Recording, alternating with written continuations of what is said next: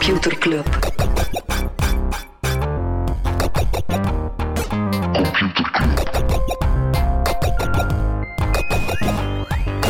Computer Club. Hey Smolly, Hey Freddy, welkom, welkom terug. welkom. Welkom bij Computer Club, een wekelijkse podcast over technologie. Iedere aflevering selecteren Freddy en ik een interessant artikel en presenteren we een feitje. Ik heb het gevoel dat mijn welkom terug te snel gedaan is. Smolly, ik ben Echt? enthousiast. Ja, ben En de enthousiast. mijne is te Ik nasaal. Ik heb er naar ben uitgekeken, verkouden, ja. precies. Ik hoop dat ik geen ziektes heb.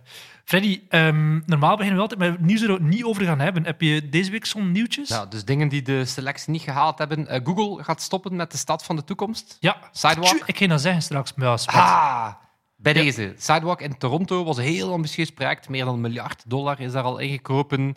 Eh, ze zijn ermee gestopt, officieel, door, eh, ja, door de corona en de impact op de office-markt en bang voor de real estate-prijzen.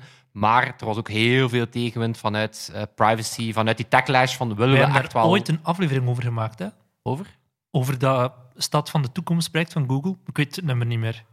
Ik weet dat, jongen, dat is 95 dingen. Dat was toen we in het eh, kot in het materiaal. 190 Ja. topics. Ik weet dat niet meer. Hè. Ehm, maar dus bij deze, ja, kijk, stekker, stekker eruit. Zot. Eh, nog niet nieuw, nog niet hebben over. Ehm CGK, grote techbad hier in België, die heeft Gridmax overgenomen. Een beetje de Waalse Citymesh. Dus een eh, 5G-speler. CGK was een van die... Iedereen denkt van, ja, de- die, die licenties voor 5G die gaan naar Telenet, naar Proximus gaan. En CGK die wil er ook absoluut in die reis meestappen. En ze zijn nu al een beetje voor door de Gridmax over te nemen. Alright, zot, ja. Had ik niet zien, eh, niet zien aankomen. Ja, inderdaad. super slim voor Ze kunnen dan zeggen van wij gaan IoT-toepassingen bouwen en, en machine learning op die 5G. We kunnen het zelfs al aanbieden, bam. Paf. Eh, ook non-nieuws. Eh, Nintendo heeft zijn jaar afgesloten met 41% meer winst dan vorig jaar. Ja, door Eh, Animal Crossing en de Switch Ja, natuurlijk. inderdaad. Animal Crossing 13 miljoen stuks al verkoopt, verkocht. Switches zijn niet te verkrijgen, maar dat is ook tegelijkertijd het jammere. Ja, Nintendo kan niet kapitaliseren op die grote vraag. Dus die blijven Ja, ja. supply chain eh, blijven sukkelen ermee. Dus ze kunnen gewoon niet tegemoetkomen. Dus wellicht had het nog zotter kunnen zijn. Maar interessant feitje: de helft van de games wordt tegenwoordig digitaal verkocht. Het geen net zijn, want ook in die hardware van die games, mensen willen zo graag Animal Crossing kopen, dus uitverkocht overal. Dan Voilà. zeggen ze, oké, digital download. Ja, ook niet, eh, ook niet slecht trouwens. Eh, Call of Duty Warzone, dat is zo die free-to-play Battle Royale. Mhm. Eh, intussen meer dan 60 miljoen spelers. Shit. Ja, dat is natuurlijk ook gratis. Dat heeft er ook wel een en ander mee te maken. Ook vervente computerclub eh, Warzone eh, activiteit elke dag. Moet je maar eens kijken in, in het clubhuis als je samen met ons wel wil schieten. Ja, het clubhuis op Facebook. Op Freddy? Facebook. Oeh, ik heb nog geen over Facebook. Ah, oké. We hebben het ooit gehad over hun ja, Supreme Court voor content.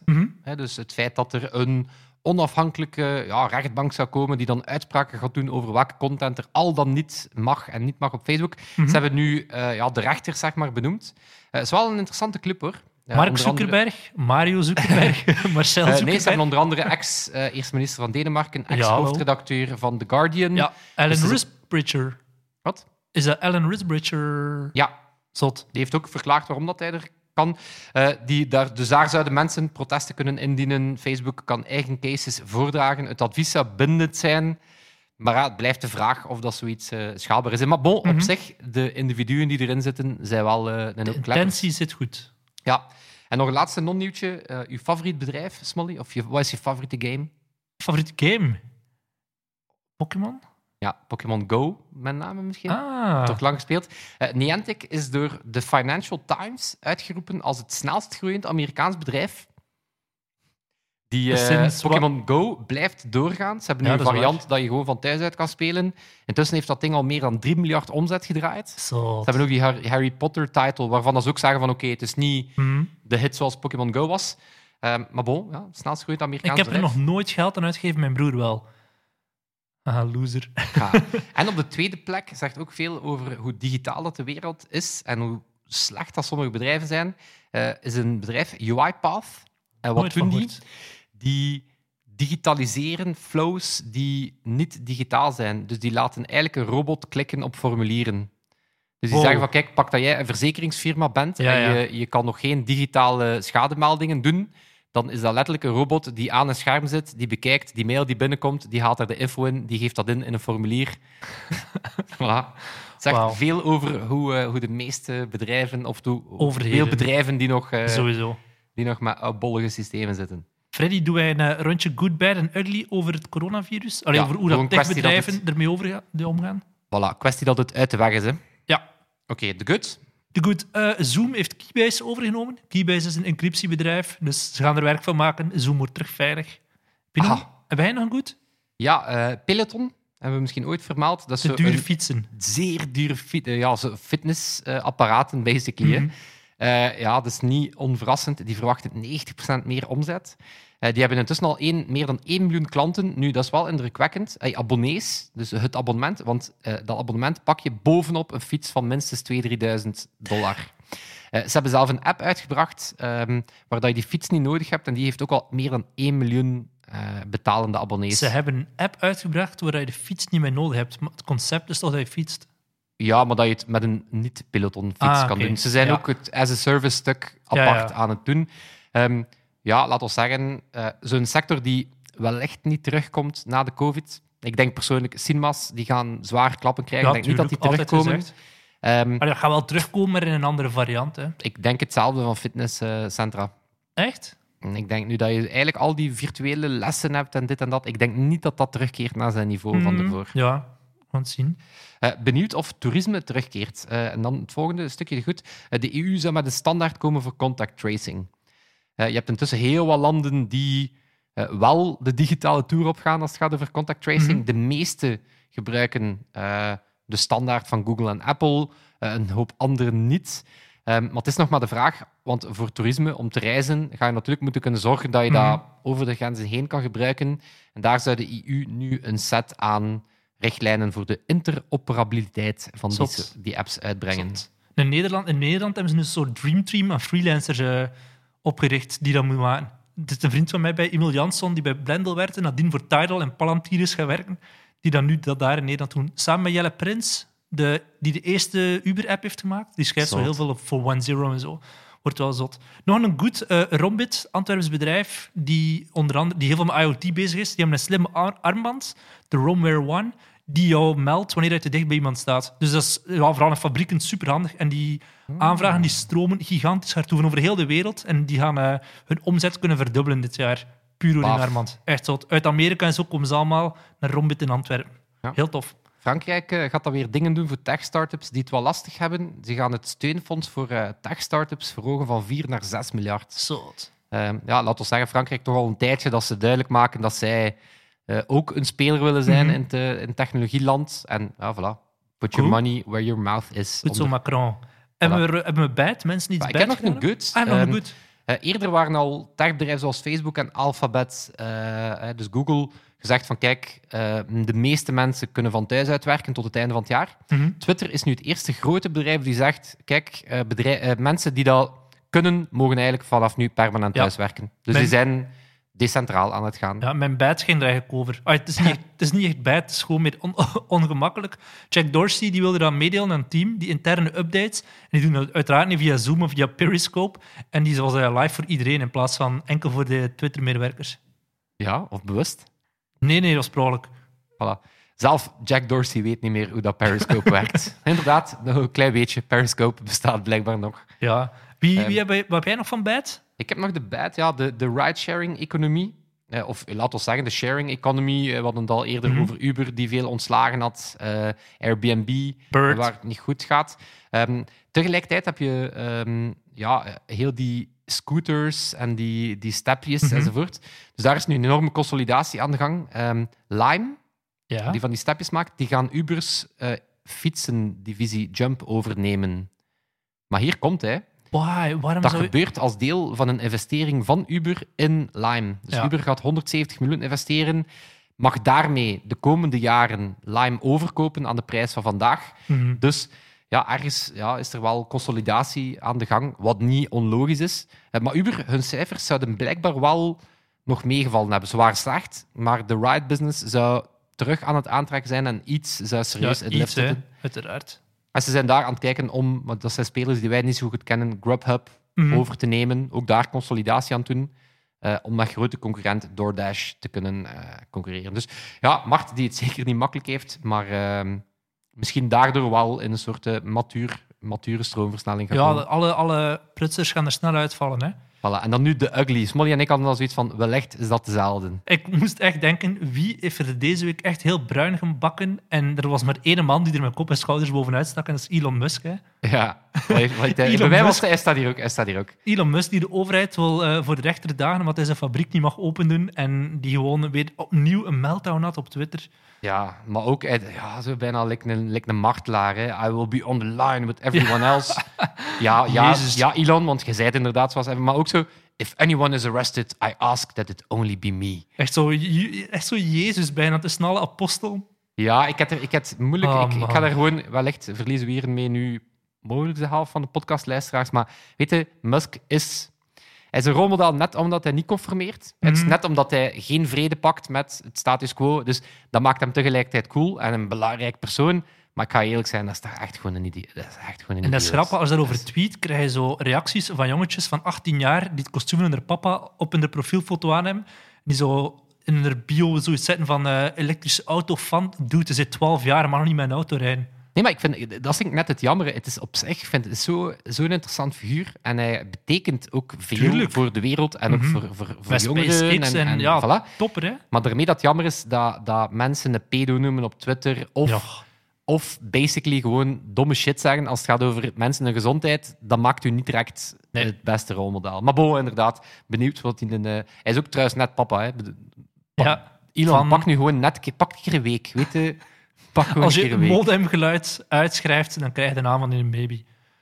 Freddy, heb je ook een artikel gelezen deze week? Eh, Smolly, ik heb niet één artikel gelezen. Strever. Ik heb niet twee artikels Oh gelezen. god. Ik heb een sequentie van drie artikelen. Nee, ehm, een mooi drieluik. En dat gaat over eh, virtuele realiteit, virtual reality. Ehm, het is eigenlijk een sequentie van artikels ehm, door serieuze kleppers met hoofdletter S en hoofdletter K. Nee, eerst was er Kevin Root, tech-columnist van de New York Times, en die zei... Ja, zou dit nu niet het moment moeten zijn voor VR? Dus die Ja, was een beetje underwhelmed en die zei, ja, if not now, wanneer dan wel? Eh, dan had je Joshua Topolsky, Ja, eh, oprichter van The Verge, ex-hoofdredacteur van Engadget. En die zei, ja, VR kende een dip twee jaar geleden, maar is nu helemaal klaar voor dat moment. En dan heb je natuurlijk Ben Evans, onze, onze, onze boy Benny, eh, die het eindoordeel valt. Dus wat denkt je? Eerst even Kevin, Ja, ja. dan Joshua en uiteindelijk Ben zijn... next schot van Ben. Voilà. Dus Kevin Roos opent zijn artikel wel sterk en die zegt: I have wanted to love virtual reality for a long time. En dat capteert voor mij wel een, een, een gevoel dat ik herken.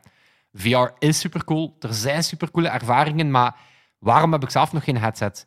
Waarom zoek ik die van het werk niet meer op? Hey, Mhm. we, we hebben die dingen liggen. Waarom is dat nog niet aan het doorbreken? Dus die zegt ook van oké, positief, die technologie blijft enorm verbeteren. Maar dan zegt hij negatief, ja, het is nog altijd niet die volledige immersieve ervaring. Eh, maar die zegt, zijn grote punt is eigenlijk, behalve gaming, is er niks dat je beter lukt in VR. Toerisme. Maar zelf dan nog... Allee, ik bedoel nu, beelden op dit moment. Hè. Maar, Ja, maar dan nog ga je... Je gaat nog altijd beter naar kunst kunnen kijken. ja, ja, op tuurlijk. hoge resolutie afbeeldingen dan Ja. rondlopen. En, of dan zegt hij, heel die social VR, van die VR-chatboxes, of samen naar een film kijken, Mhm. hij zegt, dat is allemaal nogal een gimmick. En hij zegt, het sociale aspect wordt op dit moment beter ingelost door mensen die Fortnite spelen samen, Animal Crossing, samen games streamen, Mhm. samen zoomen terwijl dat ze gamen, eh, dan dat het VR is. Ehm, maar, oké, dus, en dan, hij merkt wel op, oké, de verkoop zou stijgen met 30%. Ik ga eerlijk zijn, ik vind zijn stuk niet zo supergoed. Oké. En hier komt hij. Eh, dat is dan Joshua Topolsky zijn kritiek, of zijn grote... Het is eigenlijk basically... Het leest een beetje als een verkoopstekst voor de Oculus Quest. En die zegt, kijk, ik had het al twee jaar geleden bijna opgegeven, ehm, totdat er in 2019 met, met de Oculus Quest wat veranderde dat toestel. Het was enerzijds heel kwalitatief, maar je had geen computer nodig en geen kabel. Mhm. Het was een volledig standalone device dat wel kwalitatieve VR aan kan. In tegenstelling tot bijvoorbeeld die Oculus Go, wat dan zo instapmodel was, maar nogal Ja, ja. crappy VR. Dus hij zei, kijk, twee jaar geleden was ik ook op dat punt van het is eigenlijk gewoon een grote anticlimax. Ehm, maar wat hij, Kevin Roos, verwijt, is hij zegt, ja, en Kevin Roos zegt ook, ja, ik heb geprobeerd de PlayStation VR te zoeken en ik heb geprobeerd de Quest te zoeken en Facebook heeft er mij in gestuurd, maar het was te laat voor hem te proberen. Dus die merkt wel terecht op, van, dude, je maakt, tot, je maakt eigenlijk VR kapot. Maar je hebt nog niet het beste toestel geprobeerd. Hij zegt, dat is zeggen dat smartphones niet werken zonder dat je de iPhone geprobeerd Of een hebt, tien Pixel. jaar geleden. Ja. Ehm, dus wat hij eigenlijk beweert, en hij zegt, de Quest... Hij, hij zegt ook, het is net doordat dat toestel zo succesvol is, dat je het niet kan verkrijgen. Dus wat, wat punt zijn hier aan het maken, Kevin?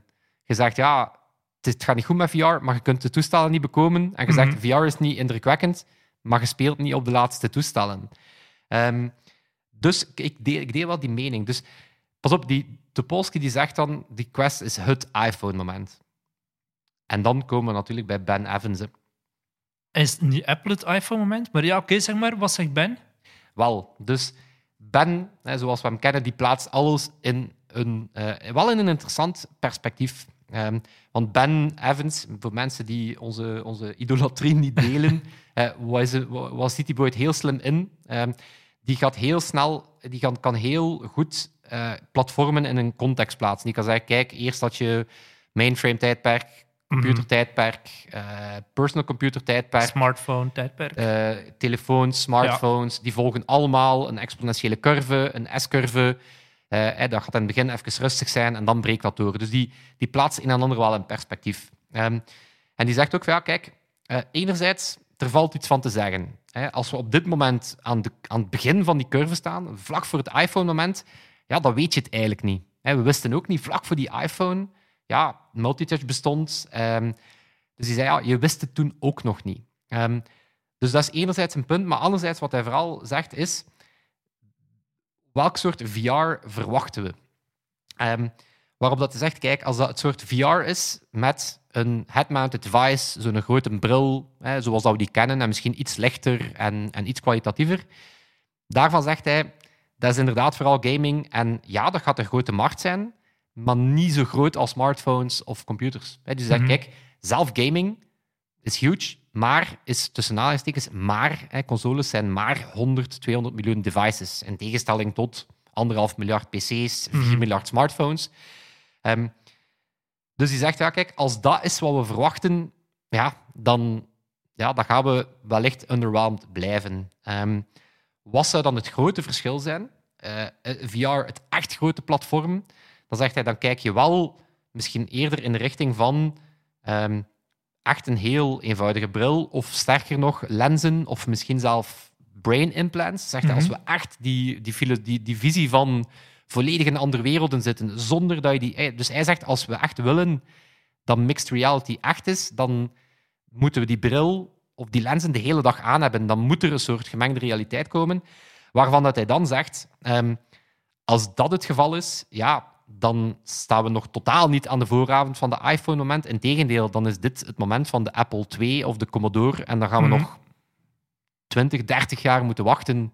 Hè, dan zijn we vandaag niet op de vooravond, maar zijn we gewoon op dag één.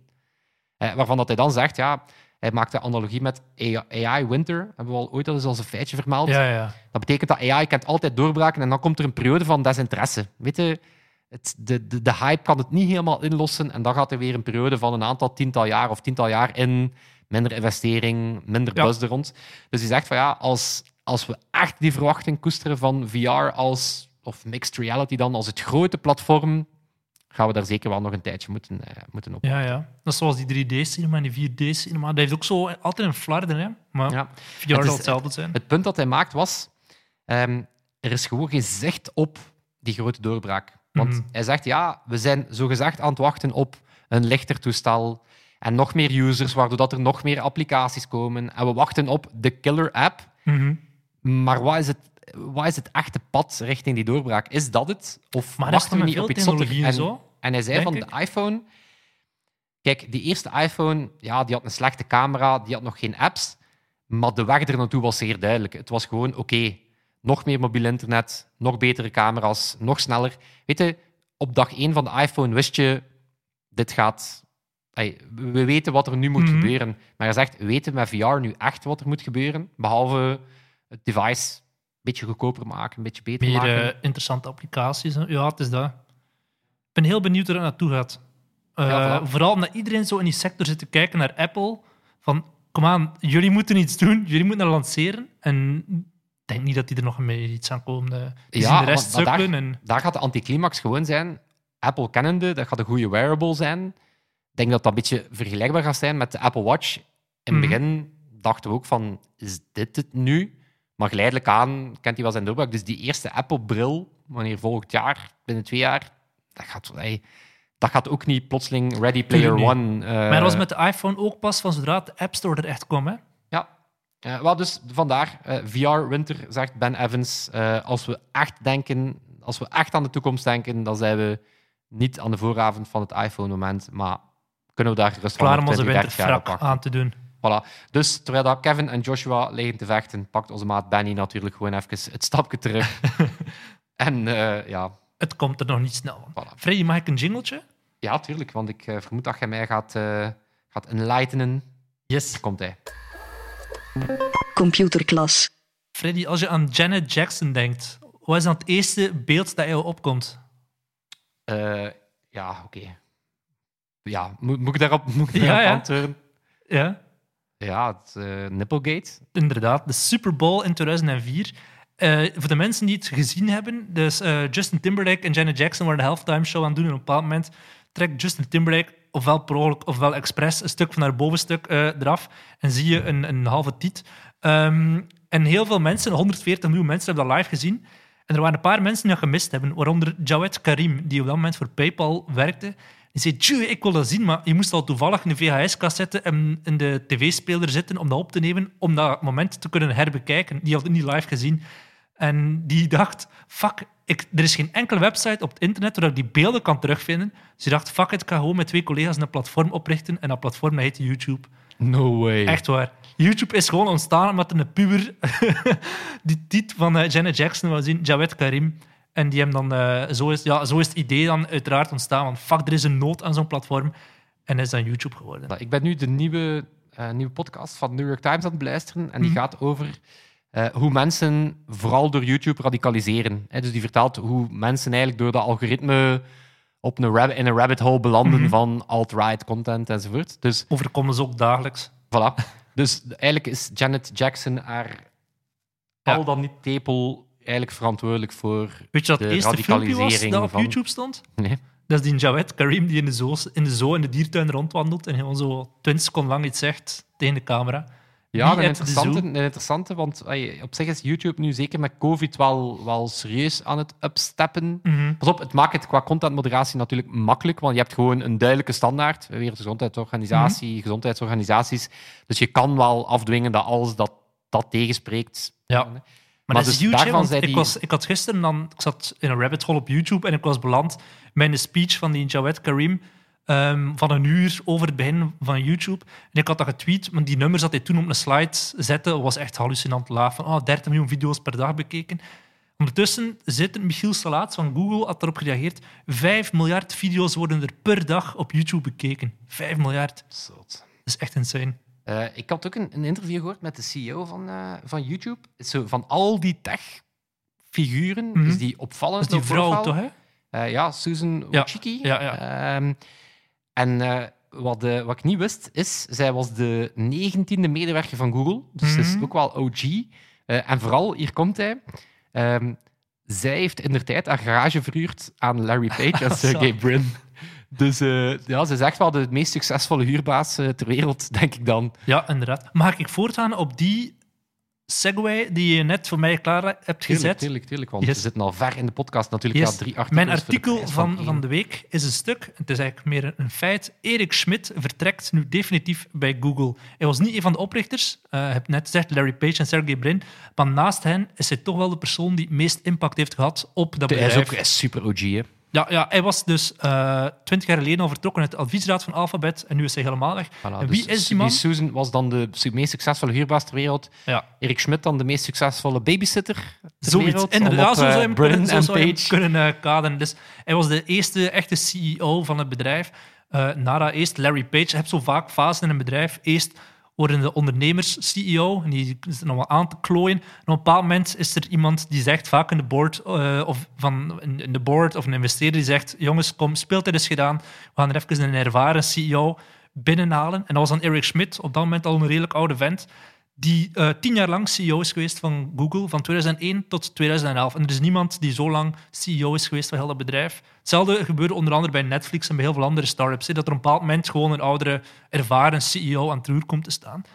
En wat is er zo speciaal aan die Schmidt? Hij had al heel snel ingezien, we spreken over 2001, hij, merkte bij een andere speler in de sector, Microsoft, dat die op een bepaald moment zodanig groot waren geworden dat die de wind van voor begonnen krijgen van de regulering. We hebben het al vaak gehad over de zaak rond Internet Explorer bijvoorbeeld. Microsoft was zodanig groot geworden dat ze voor de rechtbank werden gedaagd omdat die monopolie hadden misbruikt met Internet Explorer en met heel veel andere software. En die Schmidt die zei, shit, dat gaat ons ook ooit overkomen. Als we willen blijven groeien, blijven gaan, moeten zal voor zorgen dat wij perfect alle regels kennen van het mededingingsrecht, zodat wij nooit in die problemen gaan komen. En hij heeft bijvoorbeeld onder andere Hal Valerian aangenomen, een heel bekende econoom. Die is nog altijd chief econoom bij Google, wat dat super raar is, maar ja, is wat. Die doet... ehm, want wat hij voor het heel slim is, heeft gedaan, hij heeft alle managers bij Google altijd lessen gegeven in mededingingsrecht. Eh, we, hebben al een paar keer in onze podcast vermeld, Google is heel goed in lobbyen. Die weten perfect wat de regels zijn. Die zitten heel close ook vaak met overheden. We zitten net in Canada, dat Google City-project. Dat is gewoon eigenlijk een vermenging van een privéspeler Google met de overheden, maar ook met de media zitten die heel, heel close. Je hebt dat Google Nieuws-initiatief, waarin die zo geld geven aan ook Vlaamse media om in ruil wat innovatieprojectjes op te zetten. En de volgende gok, dus naast iedereen opleiden in dat mededingingsrecht, is dat hij ook gewoon echt met politici aan boord ging. Hij heeft al heel snel ingezien, die Barack Obama in 2008, hier zit iets in, ik ga gewoon involved worden in zijn campagne. En dat is misschien de slimste zet dat hij aller tijden heeft gedaan. Ehm, op dat moment. En zeker naar de buitenwereld toe, hier in, in West-Europa was Obama ook fantastisch. Dat was een messias. Je kon daar eigenlijk weinig mee misdoen. Maar stel je voor dat hij vier jaar geleden hetzelfde had gedaan met voor Trump. Stel je voor dat er een techbedrijf had gezegd, een Facebook, wij gaan even involved worden in de campagne van Trump. Als dat Schmidt in de tijd bij, Google was, eh, bij, bij Obama was geweest, dan zou dat de doodsteek zijn geweest. Dus hij heeft wel geluk gehad ehm, door, door met Obama de juiste, tussen aanhalingstekens, president te kiezen. en eh, ja, want dat is gewoon de juiste man op het juiste moment geweest. Want Schmidt heeft dan nadien uiteraard... De Amerikaanse regering is veel zwakker geweest tegenover Google, omdat hij zo buddies was met Obama. Hier in Europa zie je wel, er is heel veel tegenkanting al altijd geweest tegen Google. In Amerika was dat totaal niet het geval, omdat Schmidt zo close was met, met Obama.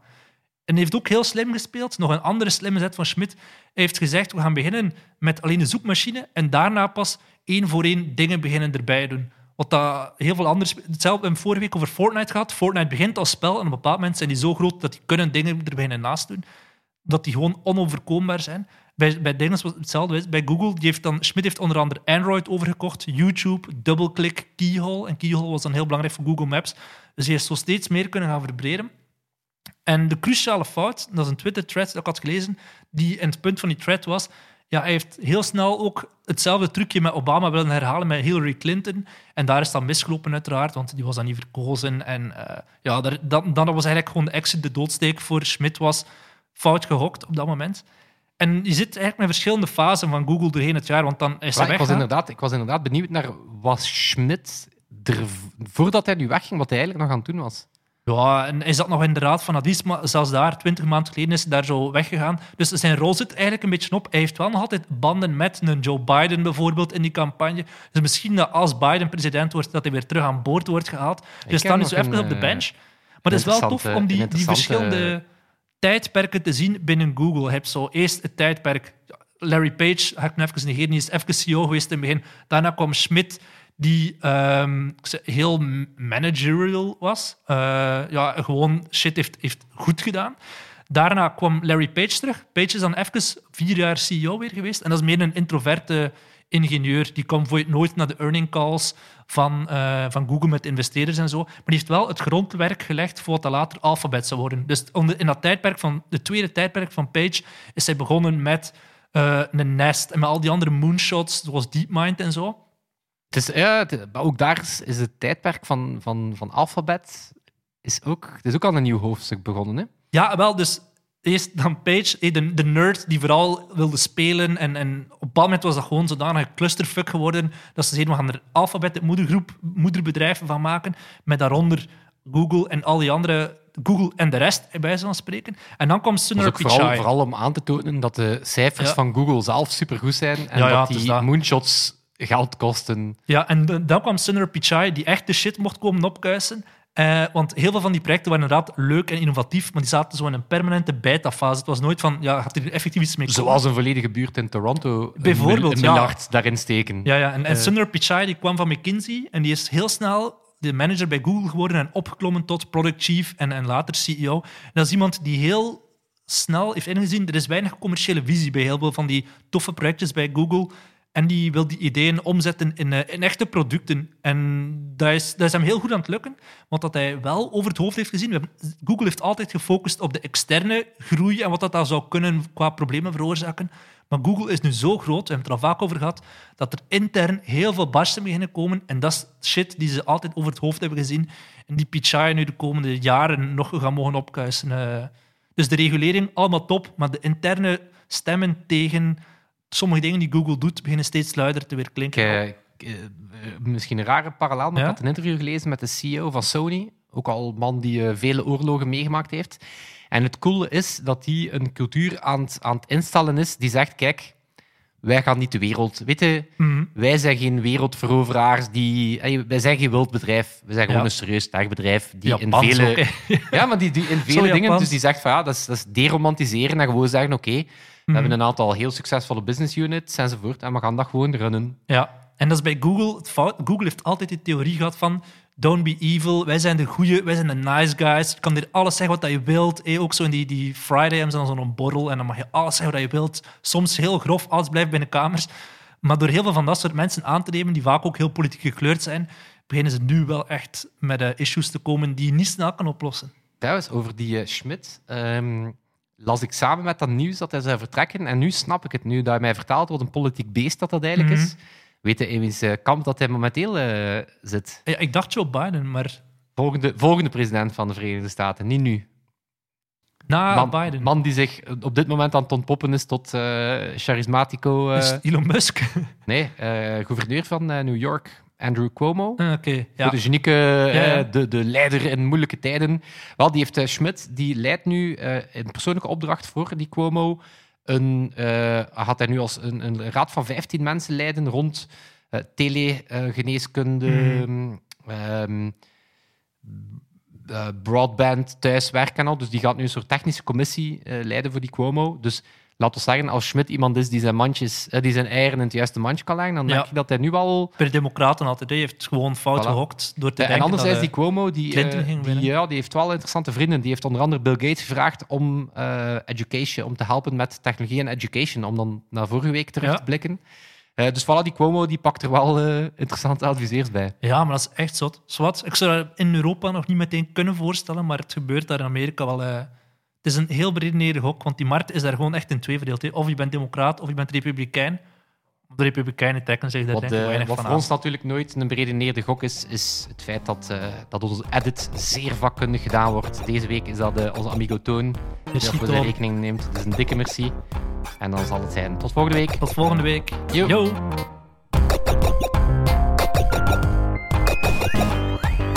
Computer Club.